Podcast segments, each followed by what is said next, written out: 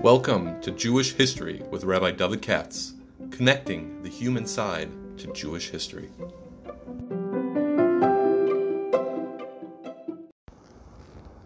For sponsorship opportunities or to support this podcast, please visit our donate page at www.support.rabbidavidkatz.com. Hi, I'm going to take this opportunity to hop around and see if I uh, can get this done over here uh, this week. I do want to thank all those who have uh, contributed in the last 10 days or so. We're close to two thirds, 60%, something like that, of where we want to be financially in order to make, as I say, to make this work over here with our expenses and everything. I hope I can continue to do this, uh, but I can't do it on my own. Uh, so I do appreciate very much those who sent in donations already, and I hope and encourage the others who will do so, especially decent size. That'll uh, put us to where we want, and then we don't have to bother with this anymore. Otherwise, it's a little bit difficult over here. Uh, as I mentioned earlier, this week is uh, somebody in my show, Rabbi Levin, told me that uh, the yard of the Chavis Yard, and that's somebody I can talk about. Here we're dealing with some very, very interesting person and unusual. I know to the listener, perhaps all these guys sound a little alike. I hope they don't, but they may, and uh, there certainly are not. Everybody's very different, and uh, not only that, but the times and the places are different. And here I'm talking with somebody. I don't believe I've done this uh, yet about it. Somebody was a big Rav, or that might be a great scholar. Let's put it that way. Uh, in Western Germany, in the Rhineland, in the 17th century, in the 1600s, uh, it was uh, the Chavasir is Yair Chaim Bachrach, uh, or Chaim Bachrach. Later in his life, he got sick, so they named him Yar. Uh, Bachrach is a well-known Jewish family. By the way, all these are nothing but little stupid towns in in, in uh, the Rhineland. Bachrach is the name of a little a tiny city in Germany. Landau is the name of a tiny city in Germany. They're all in the same area. A lot of these names you think are Jewish names are really just little stupid towns somewhere in Germany that old Ashkenaz, old, old, old, picked up many centuries ago, and the family still carries it down till today. So Bachrach's a Geisha town in, uh, in, in the Rhineland. Anyhow, uh, today we're dealing with someone, as I say, quite unusual. Not not your typical uh, career path. Uh, Chaim Bachrach is from uh, first of all he's Ashkenaz, obviously.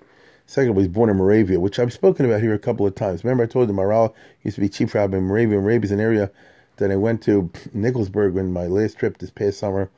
It's uh, next to Bohemia. It's a smack in the belly button of Europe. And it's an area very old Yekish, but not in the German way, in the old Ashkenaz way. It's its own type of Judaism, which no longer exists. However, here's someone who's born uh, in 1638, about 20 years or so, approximately, or 30 years after the death of the Maharal. And he's like a grandson, great grandson of the Maharal. And I talked to you yesterday about his grandmother, who was a famous granddaughter of Maharal, so however we work all that out, who was a big Talmud Chacham, Talmid Chacham, or whatever you want to call it and um, somebody from a very rabbinic family, which means he's got all the yichus in the world.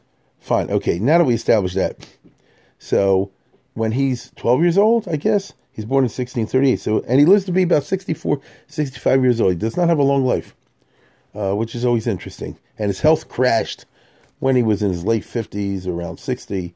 You know, just his health just fell apart. So here's somebody whose most productive years were, you know, up to late 50s or something like that. Now uh, he moves from Moravia. His father gets becomes the rabbi of Worms. Worms is a very famous city for Misa on the Rhineland. I mean, we're talking over here back before Rashi. Okay, these are headquarters of Ashkenazi Yeshivaism, literally, and Minhagism and Yekiism before Rashi, in time of Rabbeinu Gershon, who was in Mainz. But you know, the three cities of Spears, Mainz, and Vermaisa, they call them Shum, Shin Mem are old, old, old, old, old Ashkenaz. Um, it can't get older than that. And very chashiv in, in the sense of tradition and so forth. I am hoping, if not this year, then maybe next year, this is exactly where I'm going to go on my next trip, if it works out. Ari Elbum and I already uh, working on these plans to uh, have a trip that would start in Frankfurt and go straight west to uh, end up in Omaha Beach, where we will reenact the D-Day. Uh, no, seriously, Uh, and if you go Frankfurt, you go west, then that's exactly where you go to visit. Worms, Spires, uh, um, Mainz, and the Koblenz, and all these other places that are the uh, birthplace, you might say, of Ashkenazism. And I'm, I mean it very seriously. Plus, you go farther to the west, and that's where Rashi and Tosas, where it's extremely saturated in Jewish history. And I've never been there. So here you have these uh, little communities. His father becomes a community. Now, I want you to listen closely. I'm going to say, when we talk about Jewish communities in the Rhineland, which is Western Germany, on the Rhine River, as old as they are, by the time you get to the 1600s, they are tiny. Most of the Jews have been kicked out of Germany a century or two before. So, how many families are there in, a, in the famous old Kehillah of Worms with so many minhagim and all the rest of it? Yeah, 20, maybe 30 families. I don't think 30 families. It's nothing. And your little shul down the block is as many people, if not more. If you go to a Stiebel, you, you may very well have more people than the community of worms. So when you read, I'm telling you this because I know the reader doesn't understand. When you see a sefer, you say, this guy was a rav of this town, this town, you might want to do a little bit of homework and find out and how many people talk are in that town. Okay? And usually it's like, uh, in, in these t- terms, very, very small, as opposed to Poland, where it usually would be much bigger. Now, here's somebody, therefore, whose father was a Rav type, and his grandfather had been the rabbi, I don't know, worms or whatever. And this, and this guy gets hooked on worms, uh, the city, that is. And that's a little bit of a weird statement. Anyhow, the um, uh, and he and he lives there for three years. So he's born in 1638. In the year 1650, when he's 12 years old, he moves with his father to Yekiland to Worms, this small community, but very choshev, you know, in the in the cemetery, all these famous Rishonim and all that sort of thing, old Minhagim. And uh, by the way, I, I cannot forbear to, to tell you this. Maybe I'm jumping from place to place. He writes in a uh, very interesting tshuva. I, I, should have done this on Hanukkah, but I didn't think about it, that. Uh, maybe I'll talk about a little bit later. I'm just uh, plopping here uh, about minhagim and all that. And in Worms, there was a. He says there was an old minhag. You can't play cards during the year. The only time you can play cards is on Hanukkah. And when his father became the Rav, he tells us, he was like really ticked off by this. Hanukkah the days of Hallel v'Hodah, that's when you say in a communal takana, a yekesh takana, that that's when you can play cards. That's uh, obscene. Therefore, he wanted to change the minhag to say like this: you can play cards during Christmas, during the eight days of the Chag of the Goyish holiday, but not the eight days of the Jewish holiday. But the Yekish being the Yekish, said, no, we don't change the minhag. This is what it's in the book. That's it. So the father gave up. That's the story he tells. Right now, when he was let's see now. Um, hmm, a few years later, I mean, here's the point I want to get at is here's somebody who learns mainly with his father. Maybe they had a couple other guys in the room. I'm serious now. But mainly his learning is with his father, and he doesn't go to yeshivas as far as I can tell. And I think that's a very key point, because when you go to yeshiva, most of the great Gedolim go to yeshiva, you become part of a system.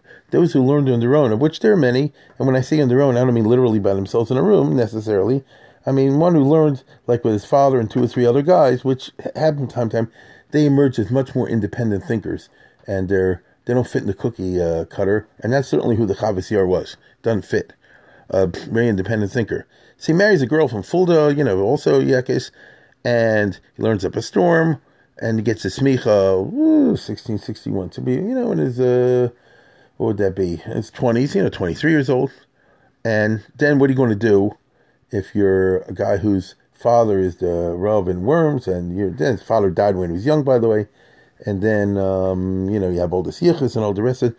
So he becomes a rabbi, an Av in other words, a communal rabbi in Mainz. So all the cities are near each other. I mean, they're not really very close to each other on the Rhine River. And uh, so Speer, Vermines, and and and and and uh, Magenza, as I said before. So this is Magenza, and he's there for a couple years, like five years. Again, small kahillas. You know, uh, any decent sized shul in Baltimore or, or Monsey, certainly, or Lakewood, were going to be bigger than the whole community. But nevertheless, Mainz is where Rabbeinu Gershom lived once upon a time, for crying out loud. And uh, then he's offered, and they used to have small salaries.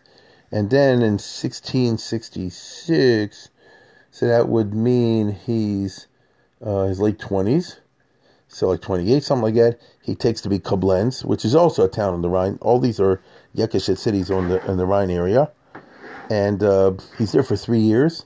Now listen closely. and then his contract renewal was up, was not renewed.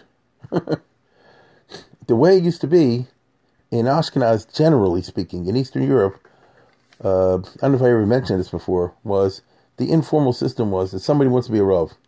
And so the community would elect him or not, but let's say he was elected. So then you have a three year contract. That was the, the style. If your contract is renewed after three years, then it's lifetime. You get it? So you're up for one one time. If you make it past that one time, the general custom was then that's it. You're in there for life, unless you leave. So uh, that's usually the way it was. He had the misfortune to be in a community which was rare in Koblenz, where by the communal takonis had to be reelected every three years, more like American style to, to some extent. And so when his contract came for renewal, they didn't want him. I have no idea why. Uh, maybe he was too honest. I don't know. And so what's the result? He goes to Worms as a balabas. So listen closely. Here's somebody who's a big Talmud Chacham, and already at a young age, his natia, because of his personal inclinations, because he was the son of a Rov, and the grandson of a Rav, and the great grandson of a Rav.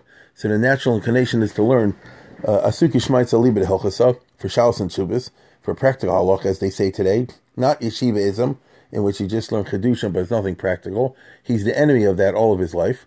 He is rather the person who says, you know the Gemara. Yeah, you definitely have to learn the Gemara Bein, no question about that. But like the Maharshal style, you have to know very cold all the Shitas and be mine, and then know what the din is. You understand? Then know what the din is. And everybody knows people like that are not so common.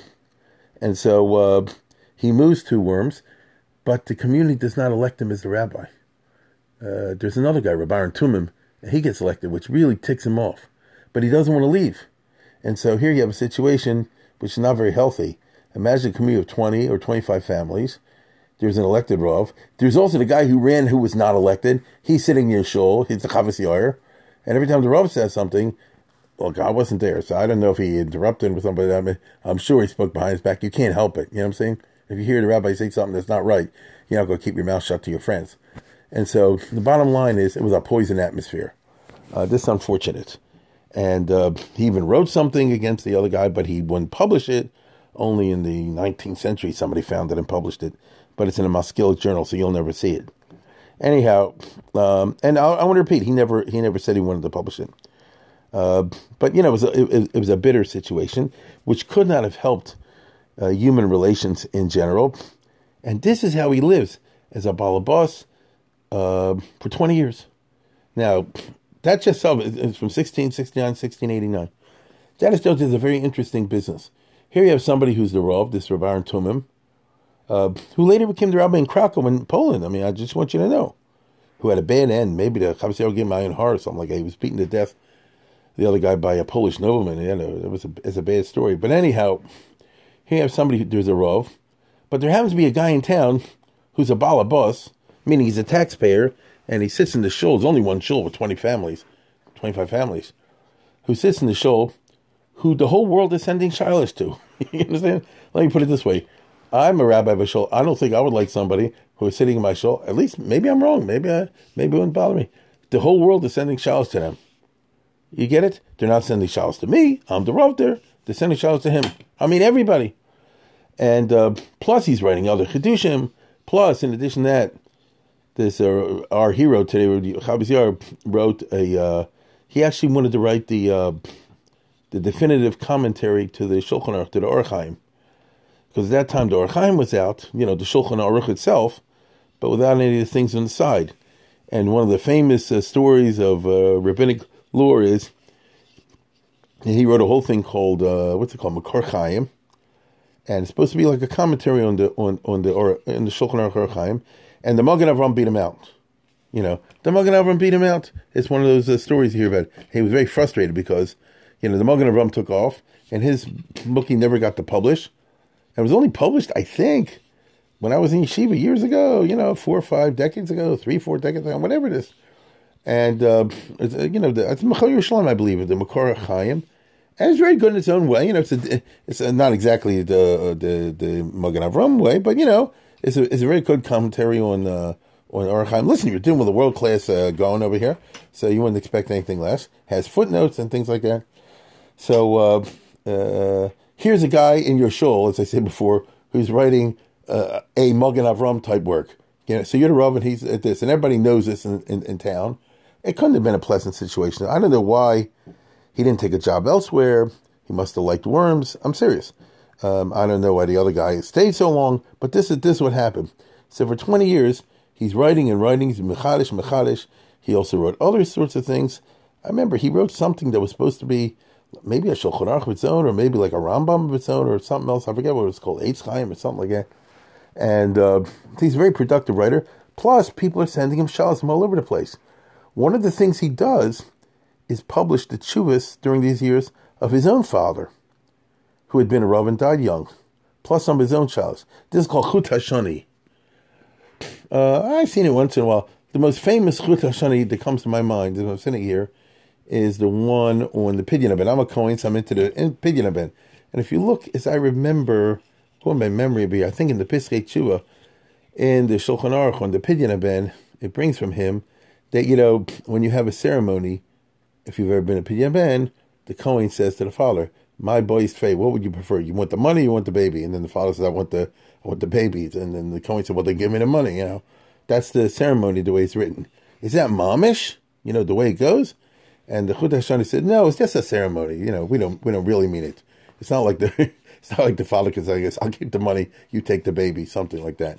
You know, look it up yourself if you're interested over there. It's at the beginning or somewhere over there in, in Hilchas Pidyon Ben in Yoreh Deah. That's what I remember from the Chut Hashani. Uh, but he published his father's chuvas, and like I say, he's sitting there as a balabas in a very weird way. And then something unusual happened as they had their own catastrophe. Here you have to know a little bit about the politics, a tiny, tiny bit about the politics of that era of the 17th century, uh, which is endlessly complicated, endlessly fascinating about the history of war. Basically, the King of France was Louis XIV. Louis XIV worshipped himself. That's why he made Versailles and all that. He says, I am the state, l'état c'est moi. And as far as foreign policy, he was very warlike and he wanted to extend and conquer uh, France, the French, more territories for the French up to the Rhine River. So if you know what I'm talking about, you have to look at a map or just uh, forget it. And in between where he had and the Rhine River was Alsace and Lorraine and the Rhineland and all that. He wanted to take over the whole guns of business. And without going into too many details, he got involved in a whole bunch of wars. In the 1660s, in the 1670s, in the 1680s and 90s, and then finally in the 1700s. And each one has its own name, you know. So what I'm talking about is like the third of his big set of wars, which became a world war. All the countries in Europe, uh, or many of them, got involved. It's called the Nine Years' War or the War of the Grand Alliance, in which on the one t- side you had Louis XIV trying to conquer this German territory and added. You know, he claimed his sister. I'm serious about this. His sister-in-law had the rights to it because she was the wife of the Elector Palatine or something like that, and then that gives him this close to it. So he had some kind of a claim, a distant claim. The German princes At that time there was no country called Germany. It was the Holy Roman Empire, with the Austrian Emperor as the Holy Roman Emperor, Leopold I. And so uh, a whole bunch of wars broke out. It's actually very, very interesting if you're a student of warfare. I kind of am. And uh, the 17th century is uh, really cool which, uh, because you had these famous French generals like Conde and Turenne and Luxembourg. And you had these Austrian, the German generals, uh, imperial generals like Montecuccoli and these other guys so uh, probably have no idea what I'm talking about. Anyhow, uh, a lot of battles back and forth. So in the course of this war, the uh, the French army, and by the way, they fought for nine years. They killed a zillion people, and then it was a stalemate at the end. But meanwhile, in the course of the war, is a very famous incident in European history. The French occupied the territory I'm talking about. Now, the territory I'm talking about, where Worms and all this is called the Palatinate or Palatinate from uh, the Count Palatine. Palatine is a city, uh, a hill in Rome, but it's a title of one of the German princes. So there used to be something that is it's a part of the Rhineland. If you want to have any idea what I'm talking about, there's Alsace and Strasbourg is at the top of Alsace, and north of that, that area north of that is called the Palatinate. Very old. This is old Ashkenaz, like I said before, the time of Rabbeinu Gershom. Been Jewish communities there like forever, forever, forever, and happens to be an area in which the Jews were not really expelled so much like they were from the rest of Germany. Very small Jewish communities lived there under very difficult conditions, but they did live there. And that's why you say worms and spires and all that sort of thing was around. Koblenz, and and whatever. Now, uh, the French army occupied this territory, but then the German army, the Imperial Army as they called it, was going to make a counter invasion.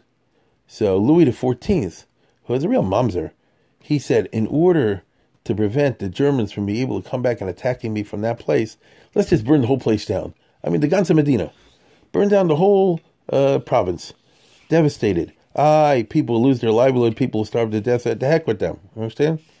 And so he and his uh, minister, Louvois and Vauban, they were the big fortifiers.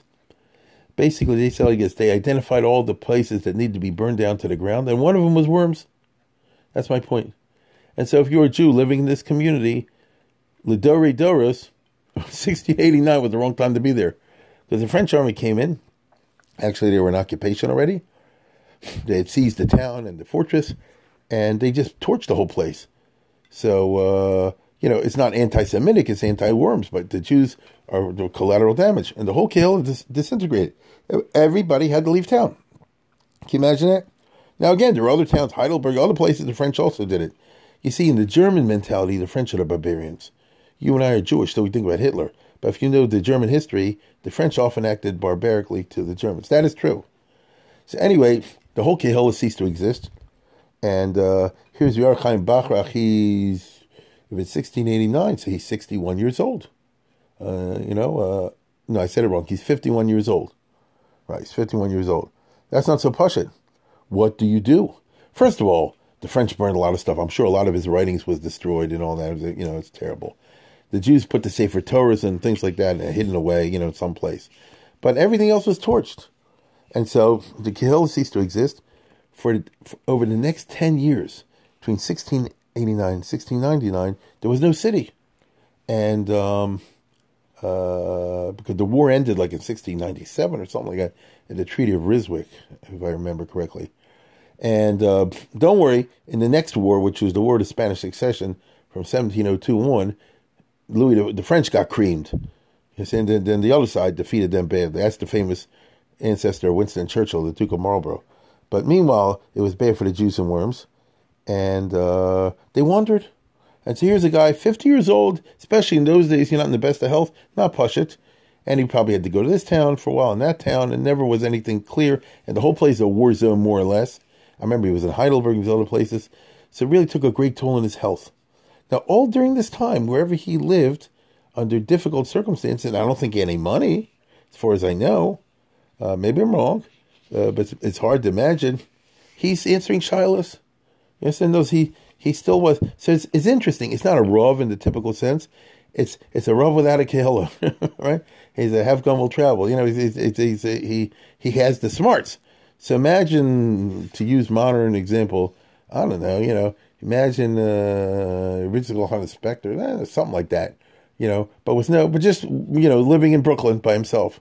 You know, as as a private citizen, or better yet, in uh, in Albany or uh, you know Schenectady or some out of the way place. But that's who he was for ten years.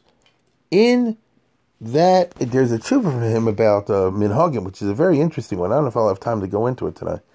The Chavziar is really somebody who deserves like a, a two part lecture of an hour and a half a piece. I'm very, I'm serious because his re- responses are extremely interesting. But nevertheless, let me just say that he told his Kehillah, uh, don't give up the ghost.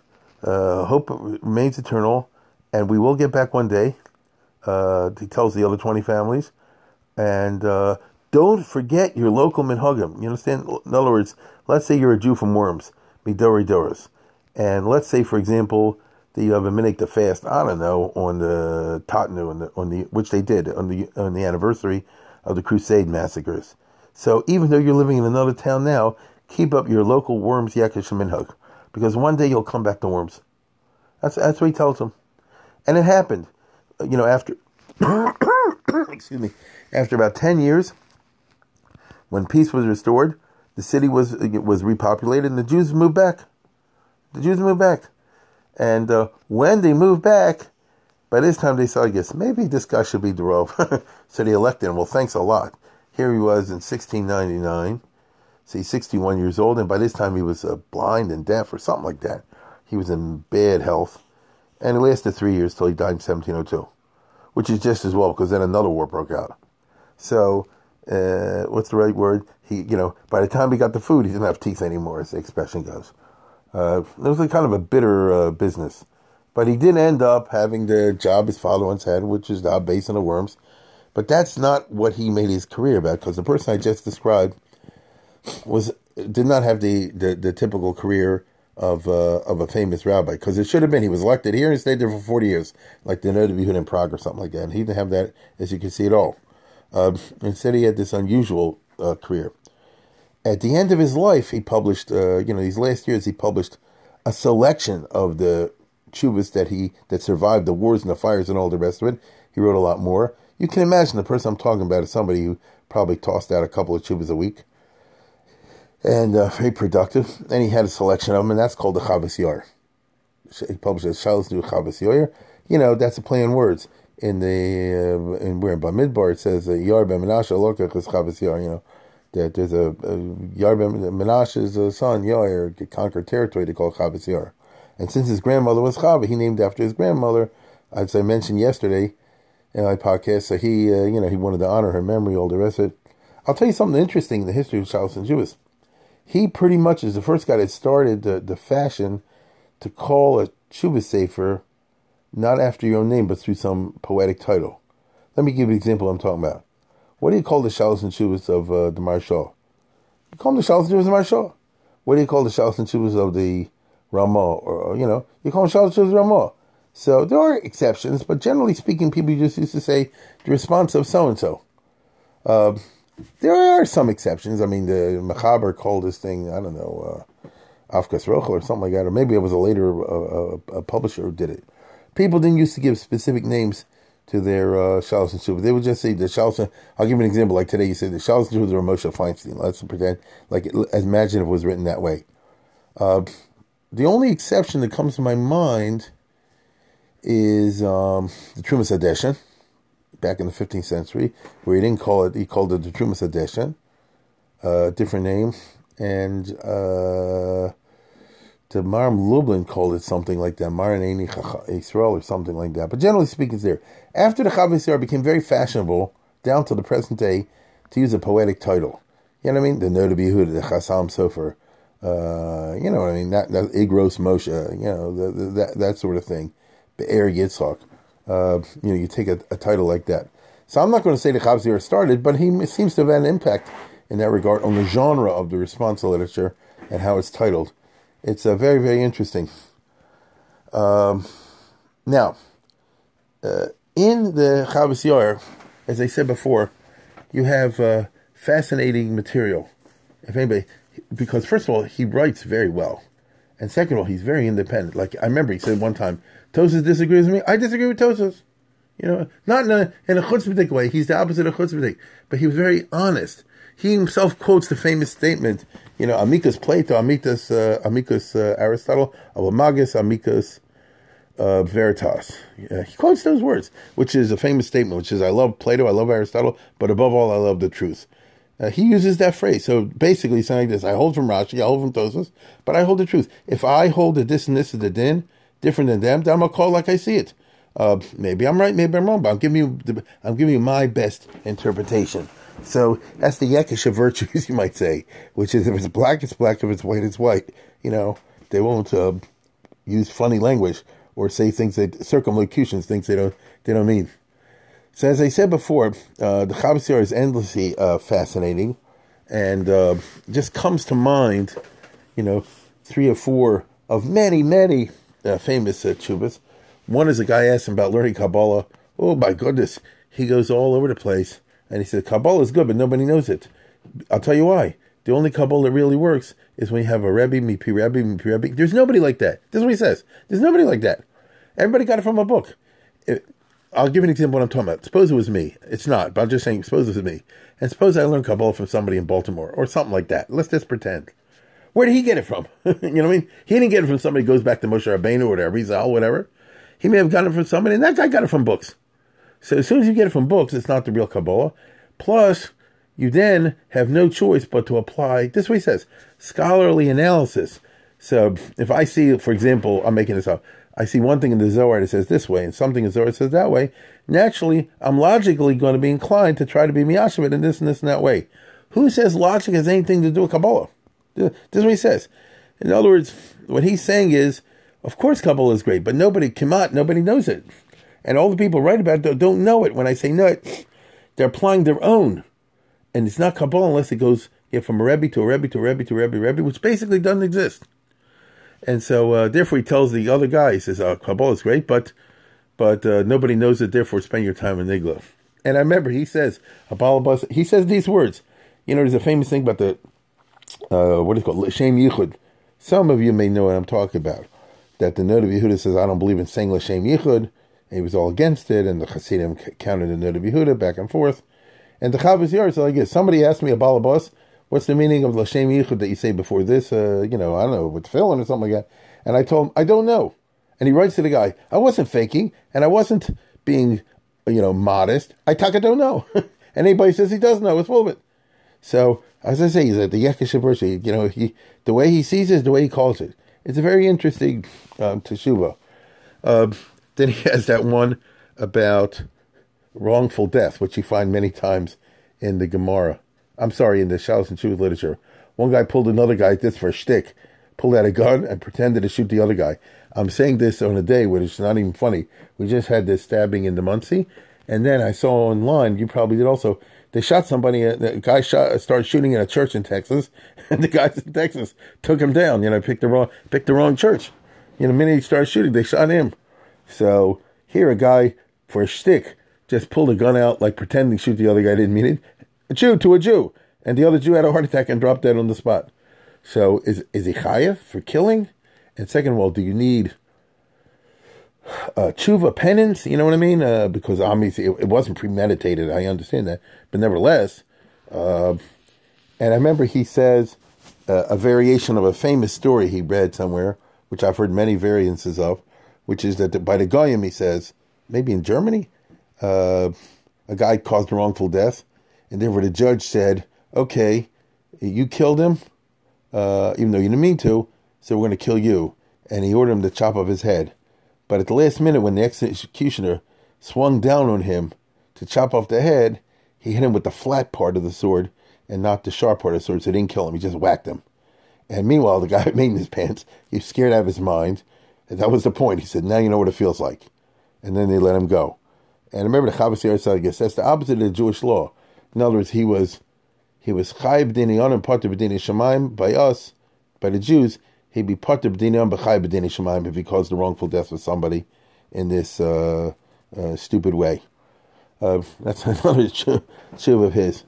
He has this thing about the minhagim, very, very, very interesting. I can't. Uh, I wish I had the time to go into this because a guy said, "Do I have to keep all my father's min- a, a yaki from uh, you know worms or something like that? Do I have to keep my father's minhagim?" My father used to fast every Monday and Thursday. Does that mean I have to? Uh, that's that's what it says in the Chuba. You know, my father used to do this and this, an extra thing here and an extra thing there. Do I have to keep this up? And uh, and the guy was a Talmud Chacham, so he says, you know, there's a Gemara in uh, where is it in uh, Pesachim about the Bnei Beishan, I think, where they said that the father used to be very from and not the father is in the town. He used to be very from and not going a boat ride on Fridays, even if it was a, a very short boat ride. So it was really mutter, but it's chumrah. And then do the kids have to keep it up? And they say, yes, you do. And then he goes to a whole discussion, I remember.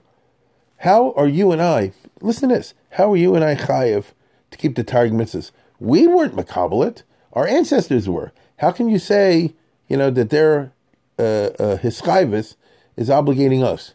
And he says, I know, Rashi. I mean, I know the usual answers, but how does it work really? Uh, I don't remember the whole thing, but you look it up there. It's, uh, if you care to you'll find very, very interesting material. And he quotes the Baal HaAkeidah and all, all, the rest of it. I remember he said, Why do I have to keep Hanukkah? This way he said, you know, because they, were because they were Makabal for Dough long ago in the Maccabean times. What's that to do with me? Now, he's not saying it to be uh, flippant. He's saying seriously, knows what is the basis halachically that you and I are chayv to keep these things today. There's a whole long discussion in that kind of business. Uh, and he, in that context, he says to the people from Worms, the city was destroyed but keep up the minhagim because we're going to come back. Or anything was a, a kahila minhag, you should keep, or something along those lines. and then he's got oh my oh yeah, he had a great one about a guy wrote to him and he said, "Come to my bar mitzvah." He said, "I can't come to your mitzvah." All the big people I invited came to my mitzvah. You're the only one didn't come to my mitzvah. He said, "I didn't come to your bar mitzvah." like I say, yeah, I didn't come to your bar mitzvah. And he said, "Well, then at least if you can't do that, write me up a." Uh, it's a from guy. Write me up a curriculum for my son. She could ice vox to be a girl. And he writes him a whole long thing.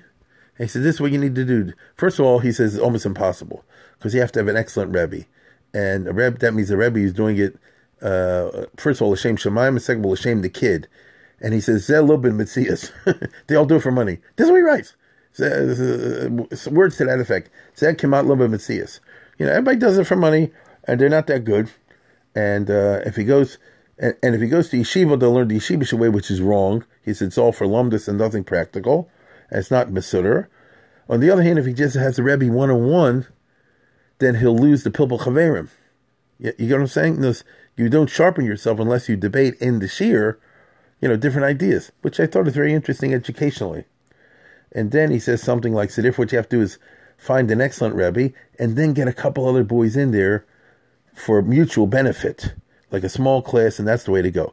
I suspect, personally, that's probably the way he was raised by his father. That's what I suspect. And then he says you have to have an order, so he talks about the importance of Mishnah, you know, the usual thing that you see. And he said also something very interesting. He said, nowadays, everybody just learns Choshen Mishpat. Why?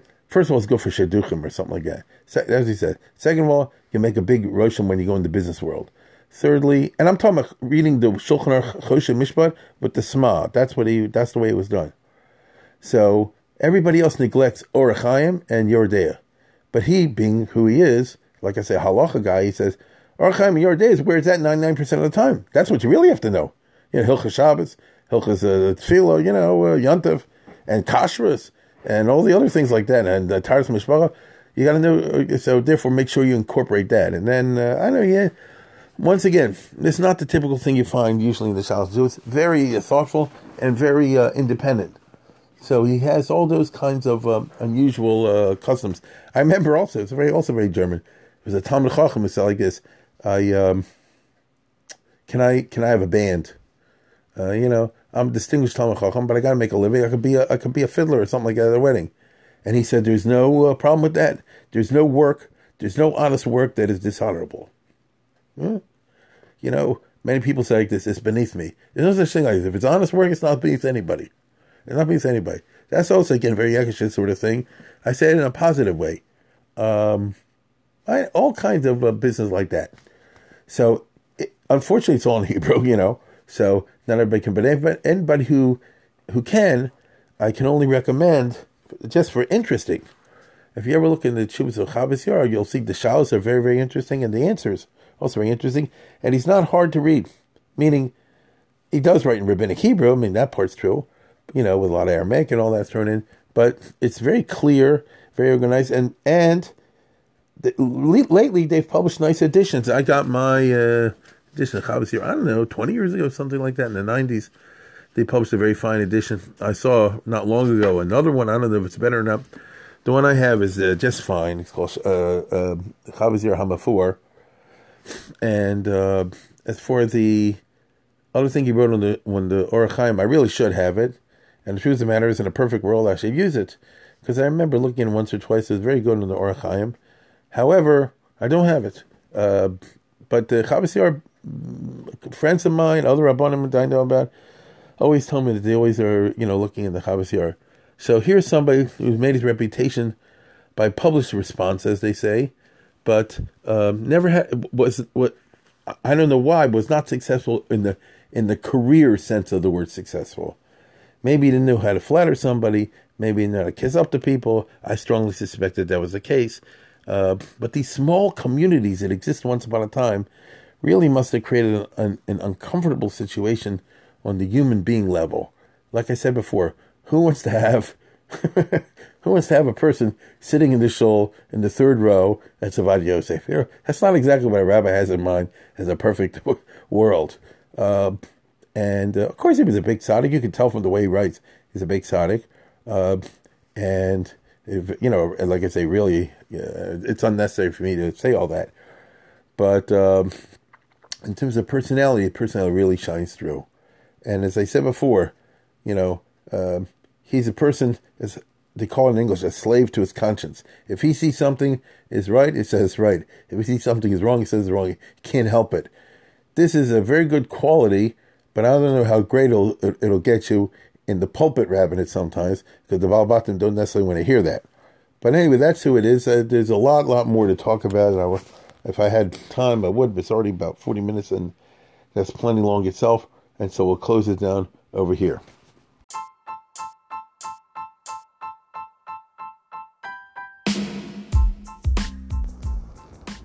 For sponsorship opportunities or to support this podcast, please visit our donate page at www.support.rabbidavidkatz.com.